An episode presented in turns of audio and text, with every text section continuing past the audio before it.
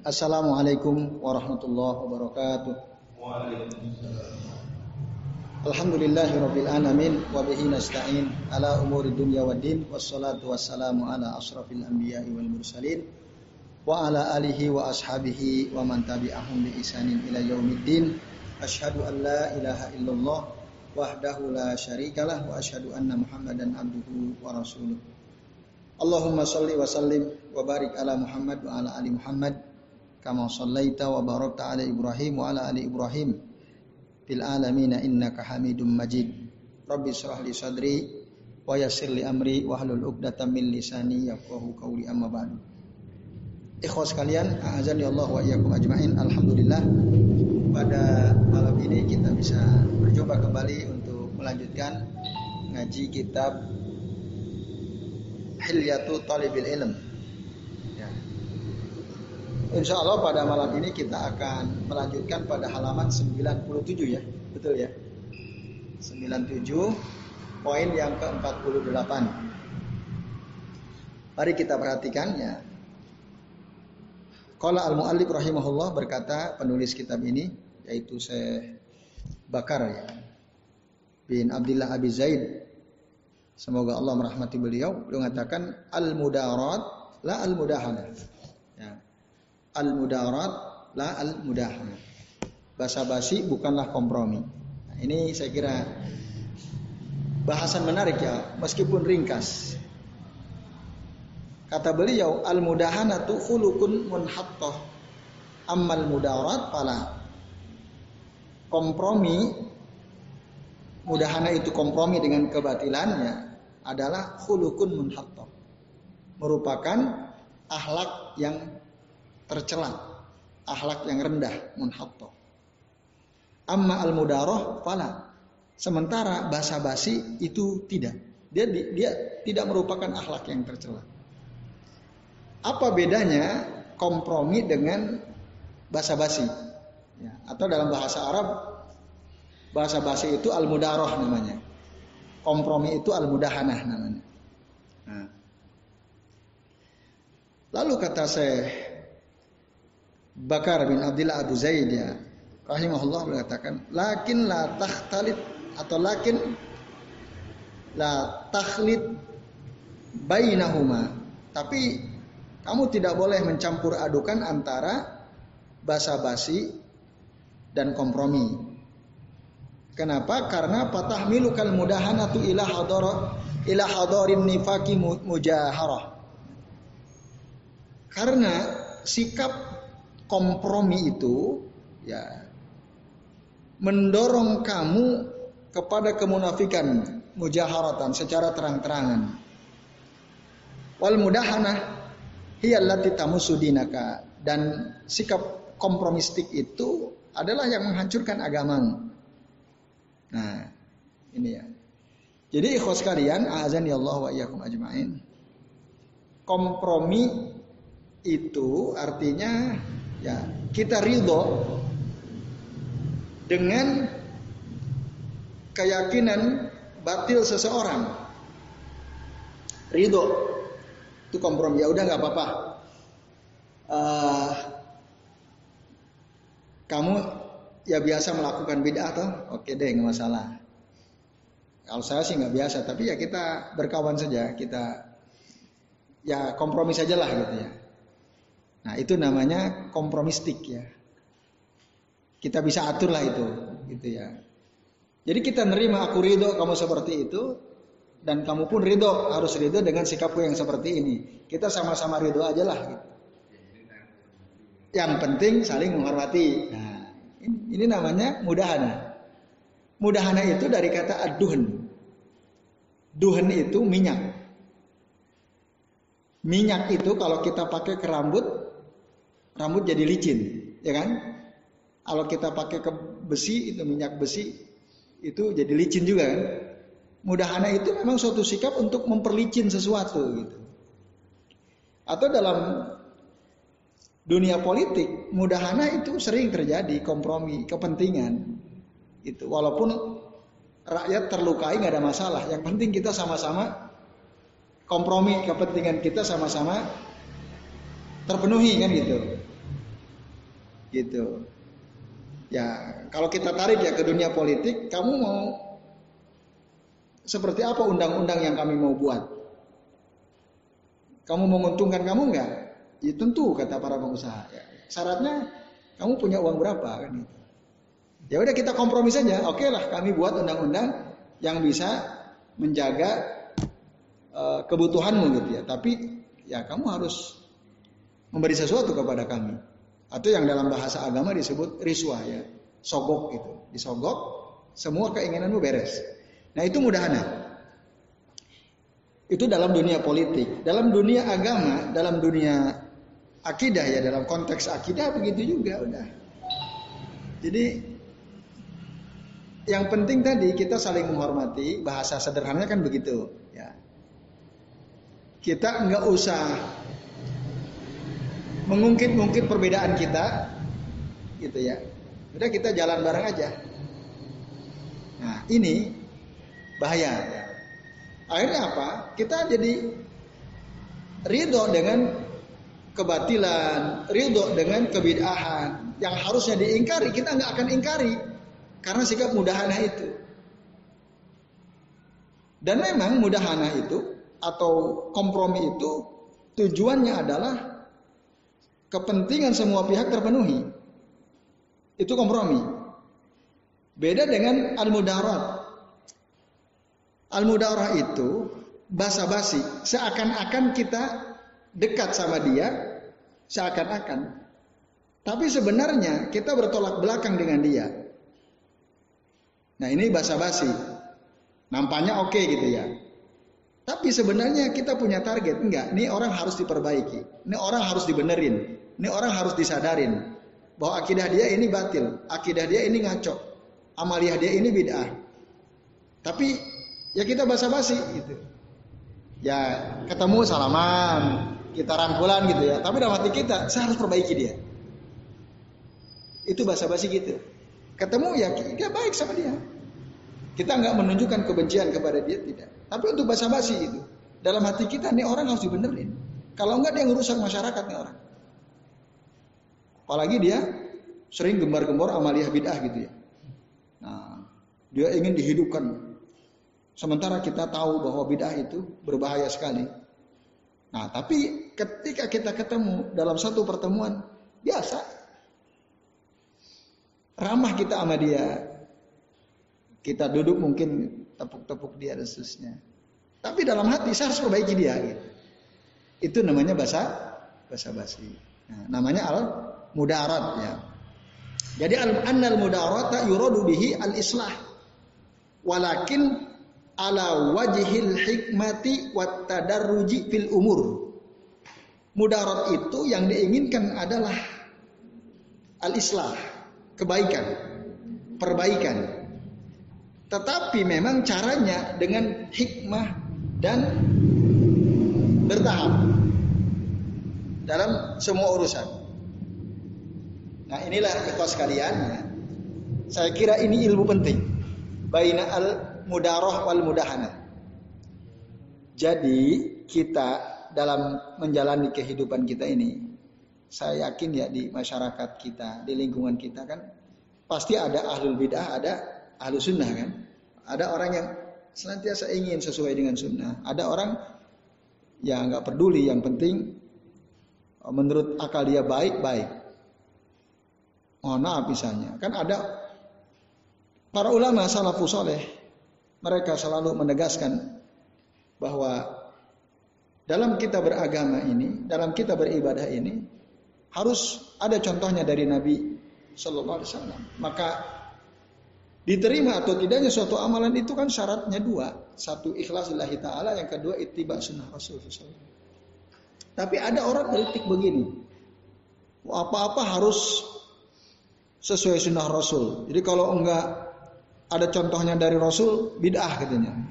Itu orang terlalu ekstrim. Nah, gitu ya. Padahal dulu para sahabat ada kok yang mengamalkan suatu amalan tidak dilakukan oleh Rasul, itu boleh. Nah, itu. Ini nih hati-hati ya kalimat-kalimat seperti ini. Nah, berarti kan itu bid'ah juga kata dia. Maka ada bid'ah hasanah namanya. ada bidah yang baik. Ini kalimat yang seperti ini adalah racun. Racun dia yang sangat berbahaya. Ya. Gitu. Jadi dia bahkan nanti muncul cibiran-cibiran, celaan-celaan kepada setiap orang yang mengatakan bahwa kalau kita beramal harus sesuai sunnah. Itu kan kaidah ya, prinsip penting yang harus kita pegang. Itu. Harus sesuai sunnah. Atiullah wa atiur rasul. Itu ayatnya jelas. Fa in tanaza'tum fi syai'in ilallahi war rasul. Kalau kita berselisih dalam satu perkara, kembali pada Allah, kembali kepada Rasul. Ini kaidah penting yang Allah ajarkan dalam Al-Quran. Jadi kalau kita berselisih dengan seseorang, berbeda pendapat dengan seseorang, mari kita kembali ke Quran, mari kita kembali kepada sunnah.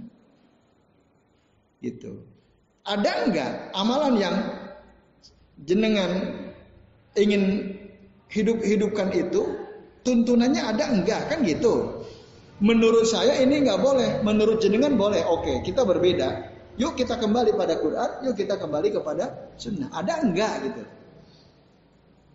Nah, kata mereka, orang yang ngomong harus kembali kepada Quran Sunnah itu orang ekstrim gitu.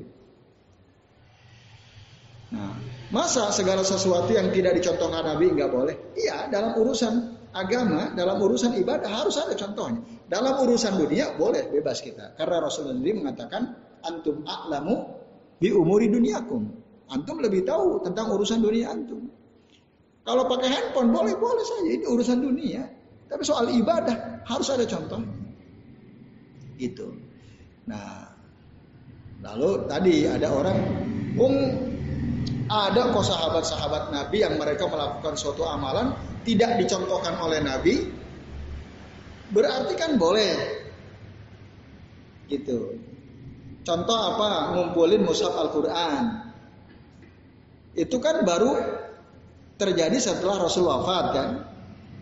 Walaupun embrionya sebenarnya sudah terjadi zaman Abu Bakar sudah diusulkan. Maka ada mushaf yang disimpan di rumahnya Hafsah. Putrinya Umar Ibn Khattab ya. Itu juga sebagai apa acuan ketika Utsman bin Affan menjadi khalifah. Rujukan penting juga itu. Itu kan gak ada di zaman Rasul. Itu kan bid'ah gitu. Itu kan bid'ah katanya. Kan boleh bid'ah hasanah itu boleh kata jadi ya mohon maaf ya tahlilan misalnya ya itu kan bid'ah yang baik gitu ya. Itu sebagaimana juga dulu para sahabat melakukan suatu kebaikan yang dulu tidak pernah dilakukan Nabi kan begitu. Nah, atau katanya lagi Bilal. Rasul itu pernah bertanya kepada Bilal tentang amalan apa yang Bilal lakukan sampai-sampai terumpahnya Bilal itu sudah terdengar di sorga. Nah ternyata jawaban Bilal apa? Beliau senantiasa menjaga sholat dua rakaat setelah wudhu, sholat sunnah wudhu. Menurut mereka, ini kan nggak pernah dilakukan Rasul. Tapi Bilal melakukan. Nah, mari kita perhatikan. Satu, siapa bilang sholat sunnah ba'da wudhu itu Bilal lah orang yang pertama kali melakukan. Itu nggak benar. Banyak isyarat yang menunjukkan ya, bahwa Rasulullah memberikan dorongan kepada para sahabat untuk melakukan sholat sunnah dua rakaat setelah wudhu. Jadi Bilal itu bukan orang pertama. Dan bahkan itu adalah sunnah sunnah Nabi SAW.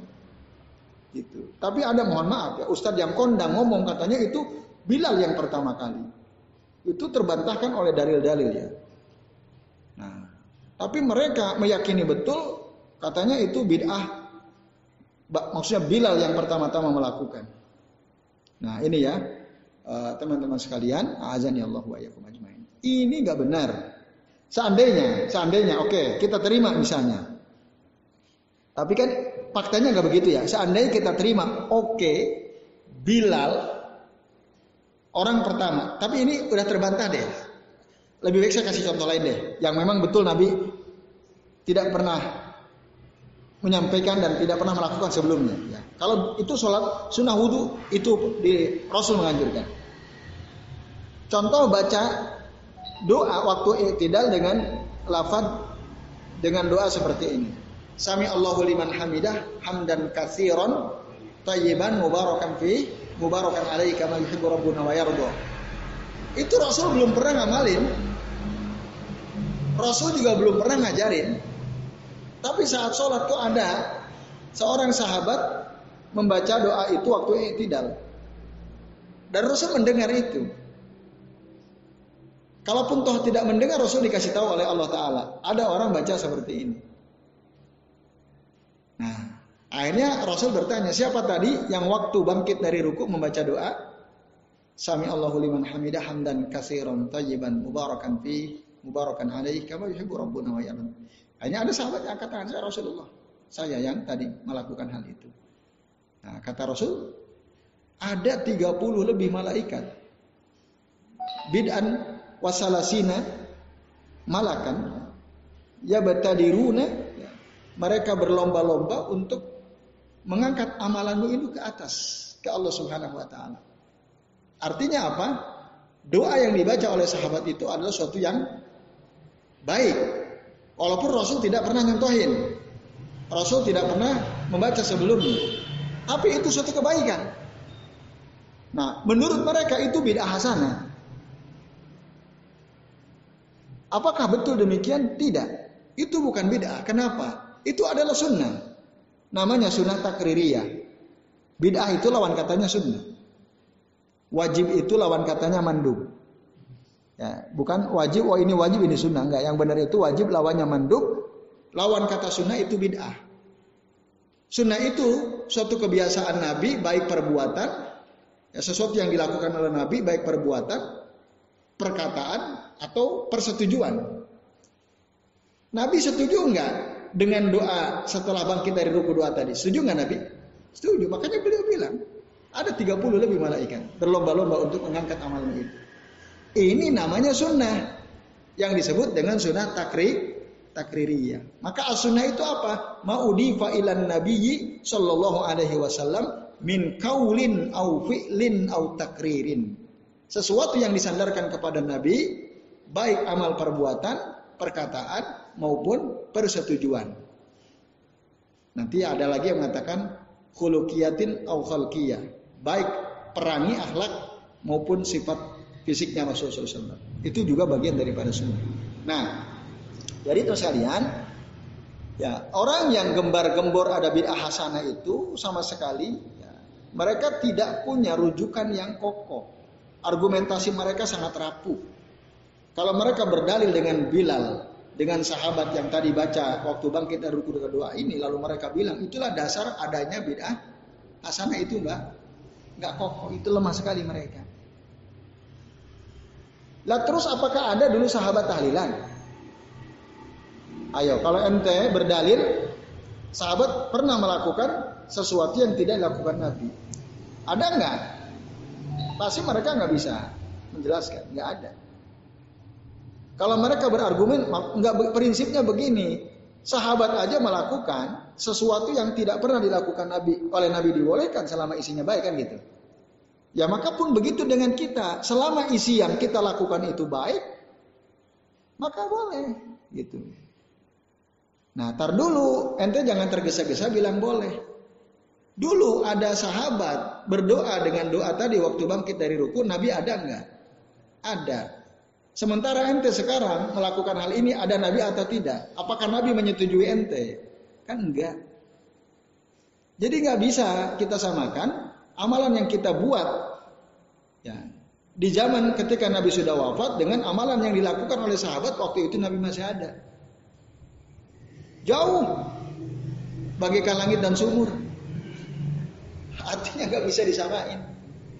Walaupun yang melakukan itu kiai besar, muridnya banyak, mereka tidak mendapatkan rekomendasi. Tidak ada dasarnya, dasar rekomendasinya nggak ada dari Nabi SAW. Gitu. Nah, jadi ya kita harus sesuai sunnah. Maka ketika ada yang berbeda dari sunnah Rasul, jangan sampai kita mudahanah tadi. Kalau mudaroh boleh. Mudaroh boleh. Nah kalau ente berdalil dengan Utsman ngumpulin mushaf zaman Nabi tidak ada. Ente tahu enggak sebenarnya Zaid bin Sabit sebagai koordinator pengumpulan mushaf itu nggak mau awalnya. Kata beliau, saya lebih baik disuruh untuk mikul gunung daripada saya disuruh untuk menjadi koordinator penulisan dan pengumpulan mushaf. Karena zaman Nabi gak ada. Tapi kemudian oleh sahabat-sahabat sini diberi pemahaman. Seandainya tidak ada mushaf, sementara tidak semua kaum muslimin hafalannya bagus, lambat laun nanti kalau yang hafal Quran meninggal, repot nanti. Nah, dikasih pemahaman. Iya memang pada zaman Nabi belum ada. Ya. Tapi sebenarnya Nabi kan sudah nyuruh untuk nulis di atas pelepah kurma, nulis di batu, di tulang dan seterusnya. Itu juga supaya bisa dikumpuli. Katakanlah betul fakta sejarah mengatakan Nabi tidak pernah secara tegas memerintahkan untuk mengumpulkan mushaf, mengumpulkan Quran dalam satu mushaf. Tapi apa yang dilakukan oleh Utsman itu menjadi sunnah dan Utsman dapat rekomendasi dari Nabi kan.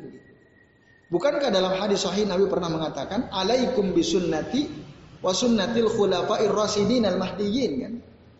Hendaklah kalian mengikuti sunnahku dan sunnah para khulafa ar-rasyidin al mahdiyyin. Utsman bin Affan khulafa ar-rasyidin bukan? min min, min khulafa ar-rasyidin al-mahdiyyin.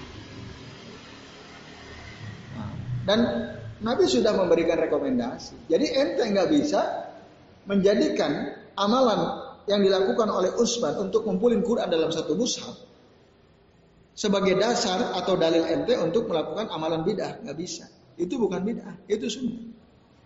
Nah ini ya, ikhlaskan. Nah, maka poin penting yang ingin kami sampaikan berdasarkan penjelasan ini adalah terhadap kebatilan ya, baik dalam masalah akidah maupun masalah ibadah masalah agama ini kita tidak boleh kompromistik kita tidak boleh melakukan mudahana kita harus kalaupun toh kita ingin berbaik-baik itu namanya bukan mudahana tapi apa namanya? Al mudaroh atau bahasa bah basa-basi gitu. Dalam hati kita kita harus membenci amalan orang tersebut.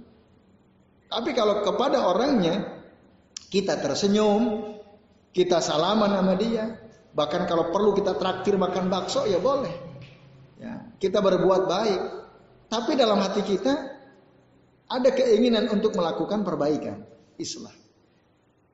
Nah, itu ya, teman-teman. Mungkin kita kasih hadiah dia. Biar hatinya itu lunak gitu ketika kita nasihati dan seterusnya. Itu namanya mudaroh. Ya. Itulah yang perlu kita lakukan. Al mudaroh. Saya kira kunci ini ya. Jadi tidak tidak kita tidak perlu menunjukkan wajah yang sangar gitu ya.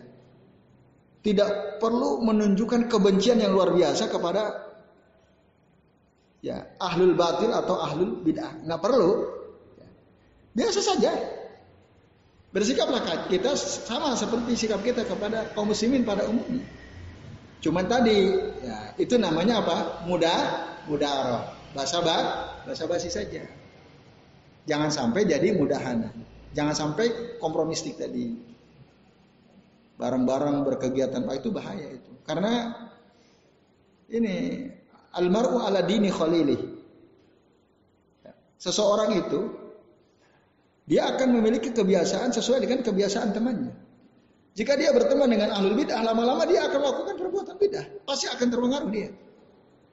Kalau dia sering mudahana itu. Nah, maka falyanzur ahadukuman yukhalil. Jadi kalau kita mau berteman dengan seseorang, perhatikan siapa orang yang menjadi teman dia. Ahlul bidah apa bukan? Itu, itu prinsip. Cuma tadi basa-basi boleh, mudarah boleh, boleh nggak masalah. Tapi tadi dalam hati ini orang ahlul bid'ah, saya harus mudah-mudahan bisa nyadarin dia.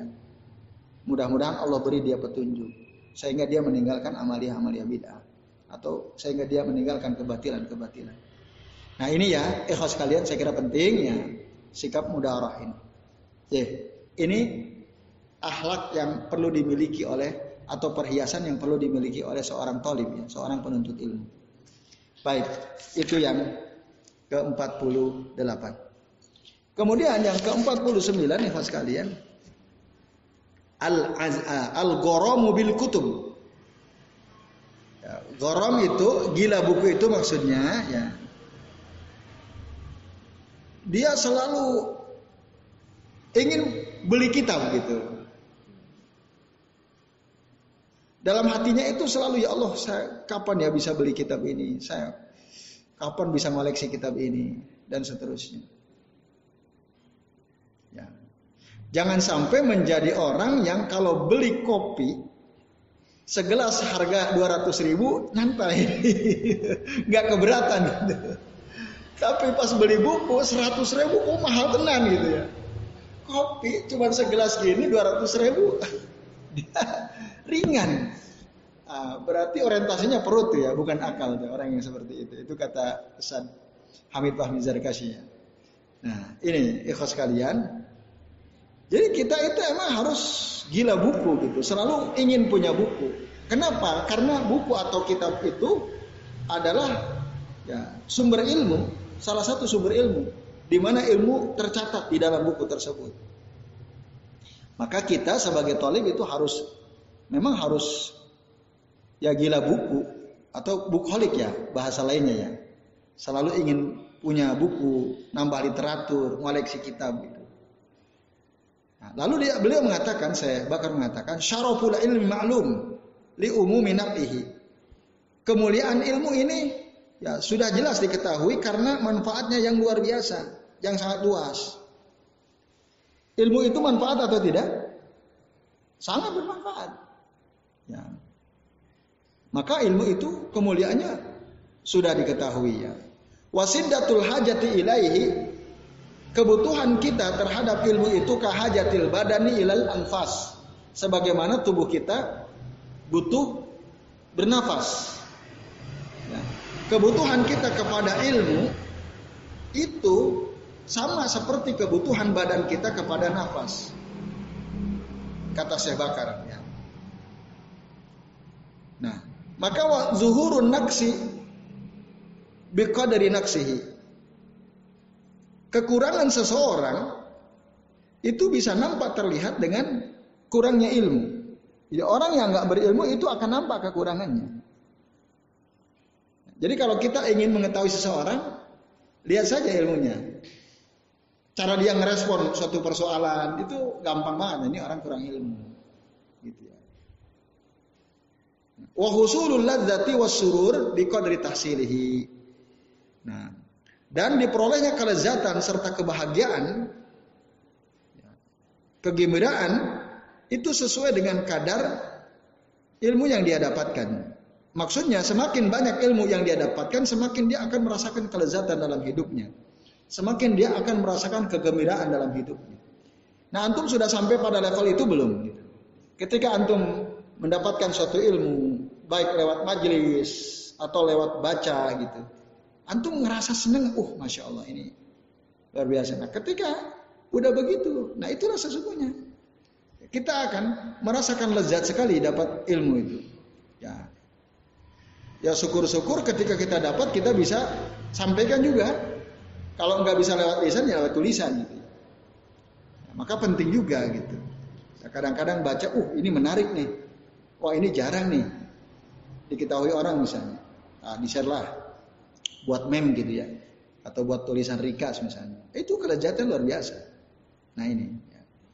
Kemudian walihada istadda gharamu tullabi talab. Oleh karenanya ya, para pencari ilmu itu semakin kuat keinginannya ya, karena dia tahu lezatnya ilmu semakin kuat dia keinginan untuk mencari ilmu karena dia tahu lezat dan kegembiraan ketika dia mendapatkan ilmu. Nah, wal goromu il kutub ma'al intiqa. Nah, itu kata saya bakar ya. Dan keinginan kuat atau kegilaan untuk mengkoleksi kitab-kitab ya, untuk mengkoleksi buku-buku itu harus disertai sikap selektif ma'al intiqa Jadi jangan sampai kita bersikap pokoknya ada buku apa aja kita kumpulin. Nah, jangan. Harus selektif. Walahum akhbarun fi hada ya tatulu wa fihi muqayyadat bi khabaril kutab ya. Nah, terkait dengan ya para talibul ilm, para ulama yang mengoreksi kitab banyak sekali ya riwayat atau informasi-informasi terkait hal itu dan panjang sekali kalau dibicarakan. Nah, maka saya bakar ini, nah beliau punya catatan-catatan penting ya terkait dengan berita-berita kehebatan para ulama dulu, para tolib ilmu dulu dalam mengoleksi kitab. Lalu beliau menulis suatu kitab judulnya Khobarul Kutab. Tapi ini nampaknya belum rampung ya, beliau tulis ya. Yassarallahu itmamahu wa tab'ahu. Maka semoga Allah memudahkan beliau menyempurnakan menulis kitab ini, Khobar Al-Kutab dan semoga Allah memudahkan untuk mencetak menerbitkan kitab ini. Wa alaih. Nah, oleh karenanya Ewa sekalian, azan ya Allah wa ajmain, ya, berdasarkan apa yang beliau jelaskan ini memang kita sebagai talib itu harus apa ya? Gila buku tadi harus terdorong untuk koleksi buku-buku, kitab-kitab. Gitu. Lalu Fahrid al-Usul minal kutub. Nah, berusahalah untuk mendapatkan buku-buku ya usul. Buku-buku usul yang dimaksud ya di sini adalah ya sekalian adalah buku-buku induk itu. Wa'lam ketahuilah annahu la yugna minha kitabun an kitab. Tapi perlu juga kita tahu bahwa ya satu kitab induk itu tidak bisa memenuhi ya, kebutuhan kita kepada kitab induk yang lain, gitu ya. Kitab induk itu contoh apa? Sahihul Bukhari, tafsir At-Tabari, tafsir Ibnu Katsir. Itu kitab induk tuh. Ketika kita sudah punya kitab Sahih Bukhari, ini tidak berarti masalah selesai. Lalu kita nggak butuh kitab-kitab lain. Enggak. Jadi saling melengkapi. Pun begitu dengan tafsir At-Tabari. Apakah ketika kita sudah punya beli kitab tafsir At-Tabari yang 10 jilid lebih itu selesai? Enggak. Masih banyak kitab-kitab tafsir lain yang perlu kita punya yang itu tidak dijelaskan dalam tafsir At-Tabari gitu. Jadi kitab-kitab induk itu kita butuh. Kalau dalam ilmu hadis kan ada kutubu sitah ya. Bukhari, Muslim, At-Tirmidzi, Abu Daud, Ibnu Majah, An-Nasai, Muwatta Imam Malik, Musnad Ahmad bin Hambal sama Sunan Ad-Darimi. Nah, kalau tafsir ada tafsir Tabari, ada tafsir Ibnu Kasir, ada tafsir Al-Qurtubi, ada tafsir As-Sa'di, ada tafsir As-Singkiti, Adwaul Bayan fi tafsir ayatil Quran bil Quran. Wah itu kitab-kitab induk yang saling melengkapi gitu. Kita nggak bisa puas hanya dengan satu kitab tafsir ya. Kami sendiri di rumah itu tafsir itu mungkin 20 lebih itu. Dari yang besar-besar sampai yang satu dua jilid dan gitu. Karena memang sering mendapatkan informasi di satu kitab, di kitab lain nggak ada. Maka kami kalau mau beli kitab, ya, cari satu ayat yang penting, lalu bagaimana perspektifnya si mufasir ini. Oh ternyata berbeda, ah, berarti penting ini ada pengayaan, beli kan gitu. Nah, jadi tadi satu kitab induk tidak bisa memenuhi kebutuhan kita, Lalu kemudian kita nggak butuh kepada kitab lain. Enggak, kita masih banyak butuh kepada kitab-kitab induk. Wala tasur maktabataka wa tusawwisu ala fikrika bil kutubil gusa gusaiyah. Jangan kau kumpulkan di perpustakaanmu buku-buku yang bisa mengganggu pikiranmu dengan buku-buku sampah. Nah, ini ada buku-buku sampah ini ini banyak banget buku-buku sampah itu ya. La siyama kutubal mubtadi'ah fa innaha sumun naqiun ya katanya. Apalagi ya buku-buku yang ditulis oleh para ahlul bid'ah karena buku-buku itu merupakan racun yang mematikan. Nah, ini ya.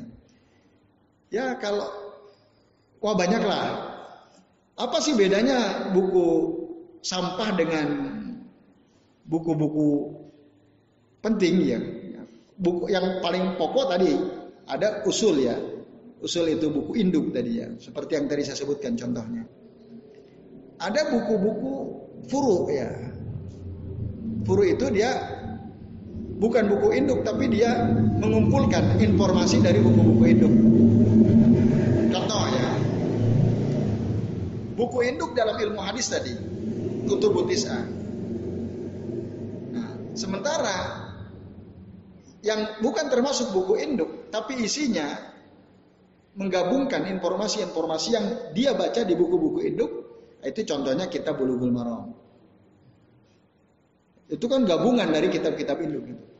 Sehingga kitab itu menjadi sangat penting karena bahkan ada sebagian ulama bisa jadi lebih penting daripada Sahih Bukhari karena di kitab Bulughul Maram dikutip juga dari riwayat yang lain kan gitu.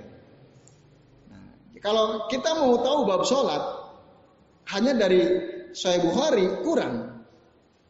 Karena tidak semua hadis tentang sholat ada dalam Sahih Bukhari kan. Berarti kita harus punya kitab sembilan itu. Tapi kita bulughul marom satu jilid dia merangkum seluruh ketika bicara tentang bab sholat ditulis semua di situ di bab sholat dalam kitab bulughul marom ya dari berbagai beragam kitab-kitab induk tadi. Nah maka kalau dalam bahasa Arab itu ini disebut kan ada namanya masodir, ada maroji. Maroji, masodir itu beda. Kalau dalam bahasa Indonesia itu ada istilah referensi. Ya, kalau di kampus itu kan nulis skripsi, tesis, disertasi misalnya, kan harus ada referensi kan? Dalam bahasa Arab referensi itu ada dua macam. Ada masodir, ada maroji. Masodir itu buku-buku induk. Maraji itu buku rujukan. Nah, Masodir itu buku rujukan tapi dia buku induk. Sementara Maroji rujukan tulisan kita tapi dia bukan buku induk. Contoh kita Bulughul Maram, kita Riyadus Solihin itu namanya Maroji. Tapi kalau Sahih Bukhari, Sahih Muslim, Tafsir Al-Qurtubi itu Masodir. Karena dia buku induk. Nah, itu ya, sekalian. Nah, buku-buku sampah banyak tadi ya, yang ya penulisnya itu ahlul bid'ah. Nah, ini ya. Maka kalau kita mengisi perpustakaan kita dengan buku-buku ya, yang tidak ada kebaikan di dalamnya, itu bisa bahaya mengganggu kita. Nah, oleh karenanya, fa'alaika bil umahat kata saya Ibnu Al-Utsaimin, hendaklah kamu mengumpulkan mengkoleksi kitab-kitab induk alaika bi aslika kutubi salaf hendaklah kamu mengumpulkan buku induk seperti buku para ulama salaf. Kenapa? Fa innaha khairun wa abraku bi katsir min kutubil karena kitab-kitab yang ditulis oleh para ulama salaf itu lebih jauh lebih baik dan lebih berkah, lebih banyak keberkahannya dibanding buku-buku orang yang datang belakangan, kutub al-khalaf gitu. Itu. Kemudian ya zar an tudamma maktabataka al-kutub allati laisa fiha khair. Kemudian berhati-hatilah kamu jangan sampai ya mengkoleksi di perpustakaanmu buku-buku yang di dalamnya tidak ada kebaikan. Perhatikan yang di dalamnya tidak ada kebaikan. Kata saya Utsaimin, saya tidak mengatakan yang di dalamnya ada keburukan tidak. Bedakan antara buku yang di dalamnya tidak ada kebaikan dengan buku yang di dalamnya ada keburukan. Ada nggak buku di dalamnya ada keburukan? Banyak ya kitab-kitab yang ditulis ahlul, ahlul bidah itu isinya keburukan itu, bahaya itu isinya. Tapi saya Al Utsaimin, saya Ibnu Al Utsaimin beliau cenderung mengatakan ya, saya tidak katakan jangan kamu isi perpusmu dengan buku saya tidak mengatakan dengan buku yang berbahaya, tidak. Tapi saya katakan dengan buku yang tidak ada keba kebaikannya. Karena kitab atau buku itu ada tiga golongan. Yang pertama kata beliau, ya, lianna al-kutuba tanqasimu ila salah satu ila salah satu aksamin. Karena buku-buku itu terbagi kepada tiga, tiga golongan. Yang pertama, kitab fihi khair, buku atau kitab yang di dalamnya ada banyak kebaikan. Nah. Yang kedua, kitabun fihi syarr atau al tadi. Kitab yang di dalamnya ada keburukan atau bahaya kalau dibaca. Bahaya yang dimaksud apa? Membahayakan akal pikiran kita atau membahayakan syahwat kita. Ya, membahayakan akal pikiran kita, ini merusak akal pikiran atau bahkan bisa mendorong syahwat kita. Ini buku-buku yang begini ini buku-buku yang berbahaya, buku jelek ya. Mungkin contoh misalnya ada buku-buku sufi gitu ya. Yang mengajarkan kepada kita tentang ada konsep wihdatul wujud atau manunggaling kawulo gusti. Itu itu kan doror itu, sar itu. Nah ini ya. Atau buku yang menjelaskan bahwa semua agama itu benar. Ada itu. Ya, kita itu kan cuma berbeda jalan, berbeda cara dalam mendekati Allah Tuhan kita.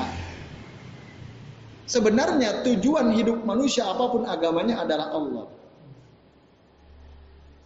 Nah, gitu ya.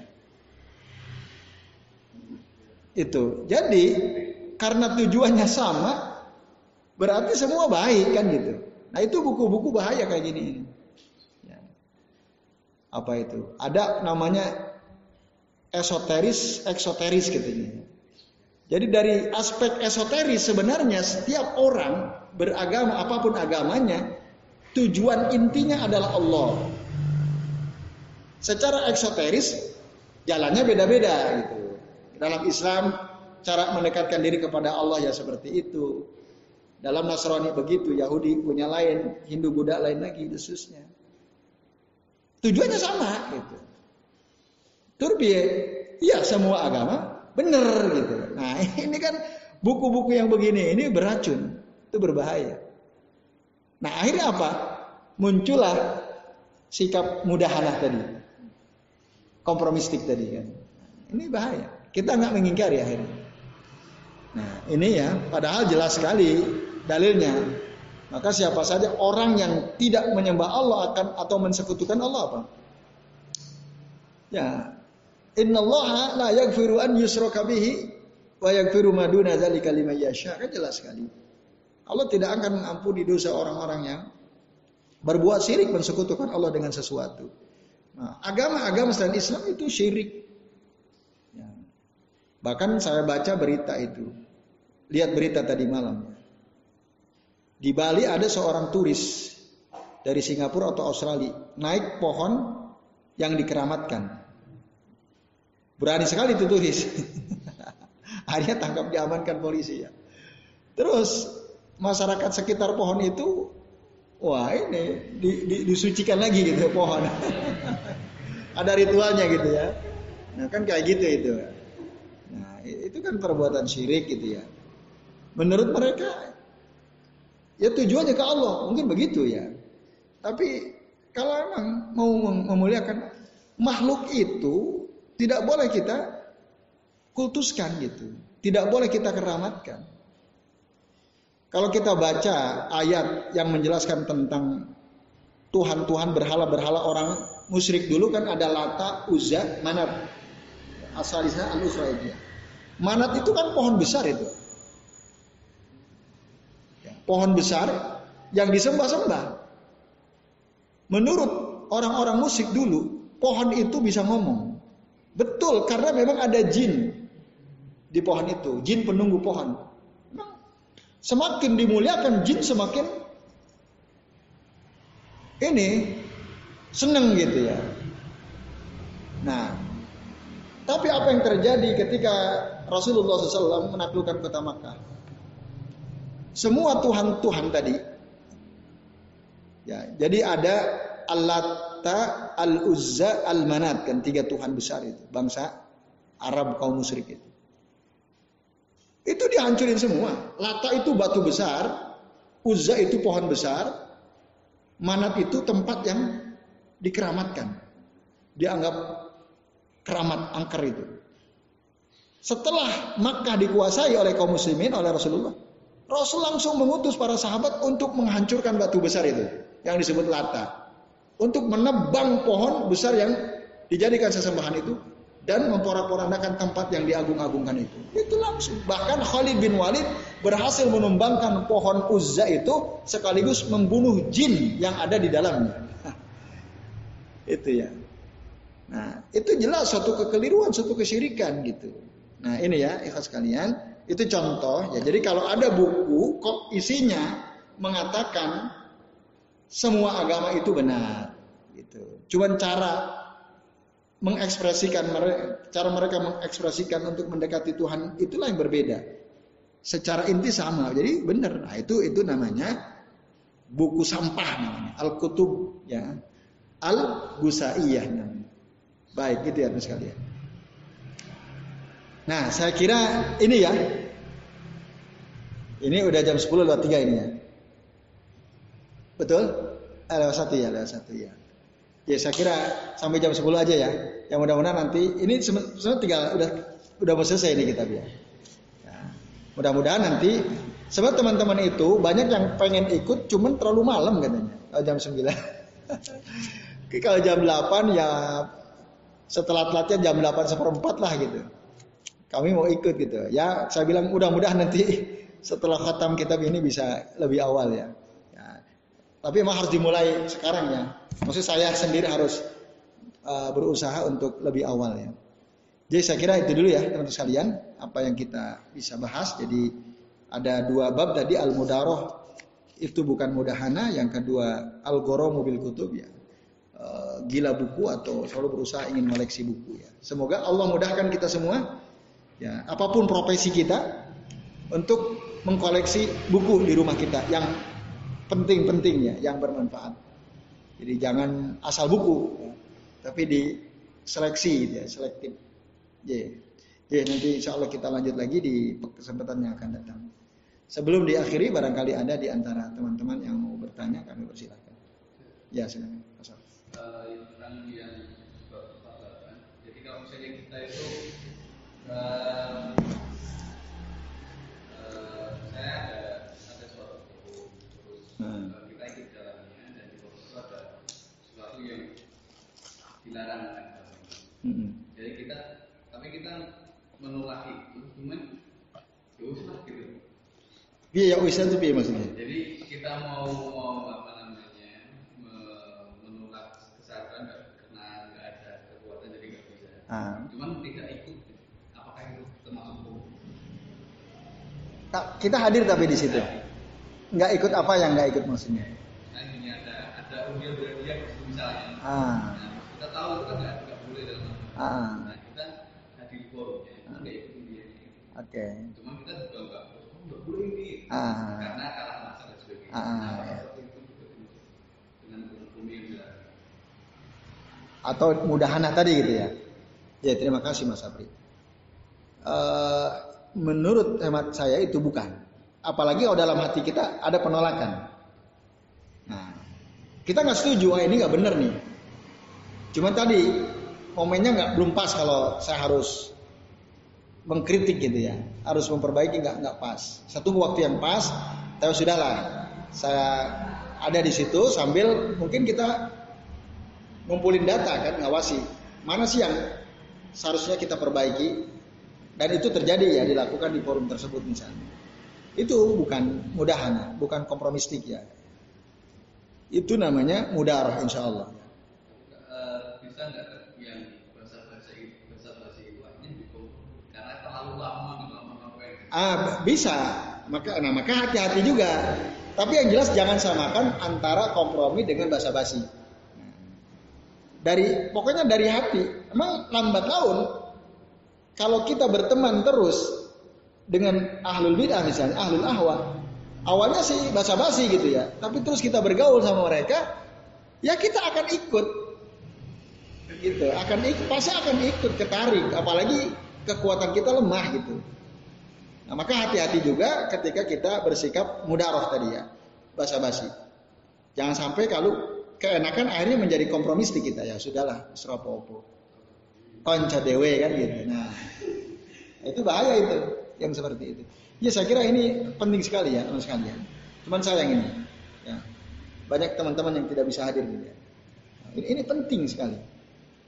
Ya, tadi bedakan antara sikap basa-basi dengan kompromi. Tapi kalau gara-gara ingin bersikap basa-basi, lalu berkelanjutan berteman terus, akhirnya jadi kompromistik akhirnya. Dari al-mudaroh lambat tahun dia akan mudahana. Nah, itu berbahaya. J. Ya. Saya pernah lihat kajian tentang buku. Jadi beliau uh, membaca fiksi. Hmm. Uh, saya lupa uh, kalimatnya gimana, cuman intinya tidak diperbolehkan. Iya. Iya. Fiksi itu kan tidak nyata gitu ya. Ya novel-novel lah kayak gitu ya. Cerita pendek dan seterusnya.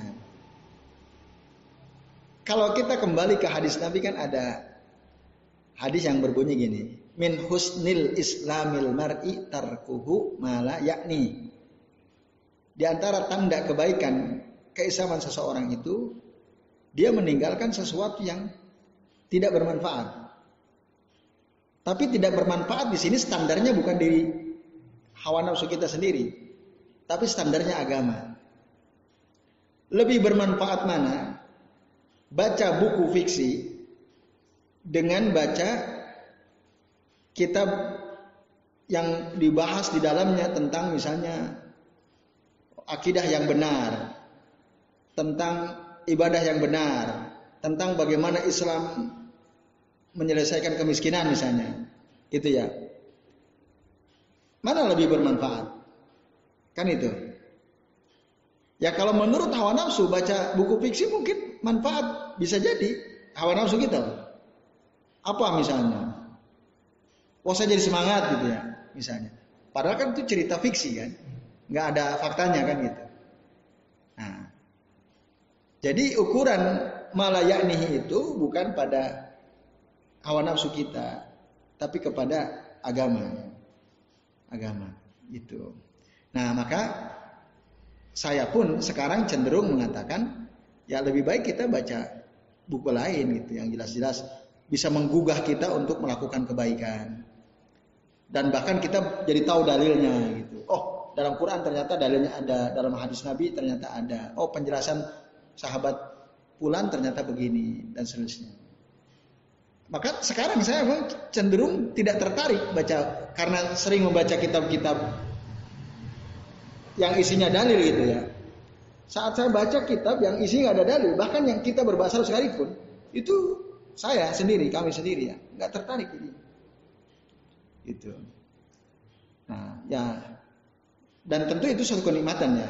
Suatu kenikmatan. Kan kitab ini di apa? Di internet kan banyak ya kitab. Misal ada maktabah wakfiyah ya, kita bisa download itu semua kitab ratusan ribu mungkin jutaan itu ada file PDF-nya kan.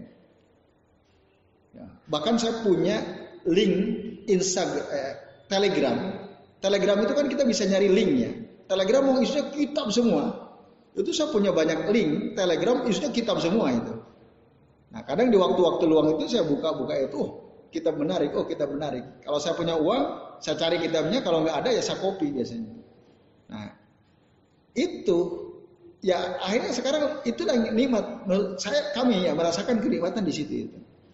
Nah, maka baca buku-buku dongeng, fiksi khususnya, apalagi tadi ada hadis Nabi. Nah, itu manfaatnya nggak ada, gitu. boleh dibilang nggak ada, kecuali manfaat yang menurut awal nafsu kita itu. Maka saya cenderung sependapat dengan beliau itu ya. Lebih baik kita manfaatkan waktu kita untuk baca kitab-kitab yang ya jelas menunjukkan kita ke arah yang bisa lebih dekat kepada Allah Taala, yang bisa menambah ilmu kita ya, tentang bagaimana hidup agar sesuai dengan tuntunan Allah dan Rasulnya. Itu Allah misalnya. itu Mas Abi. Nah ini antum kalau masih buka usaha buku ini penting juga saya kira ya. Kalau antum masih punya toko buku online itu. Ya barang. Ah itu atau kayak gitu itu lebih penting gitu. Ya. Ah itu ya ya alhamdulillah kalau sudah sudah ber, berubah ya. Ya itu alhamdulillah. Baik masih ada teman-teman yang lain? Cukup? Baik, terima kasih ya sekalian. Kita cukupkan sampai di sini. Insya Allah mungkin beberapa pertemuan lagi selesai ini ya. Uh, atau kalau kita lihat sih tinggal satu bab ya, bener nggak? Totalnya kan ada bab, tujuh bab ya, ya nggak? Iya. Bab terakhir ya tentang larangan-larangan. Insya Allah nanti kita tuntaskan dulu ini, nanti baru nanti kalau ada waktu kita besok masuk ke bab yang ketujuh. Terima kasih teman sekalian, semoga bermanfaat. Sebelum waktu saya kembalikan ke moderator ya saya akhiri.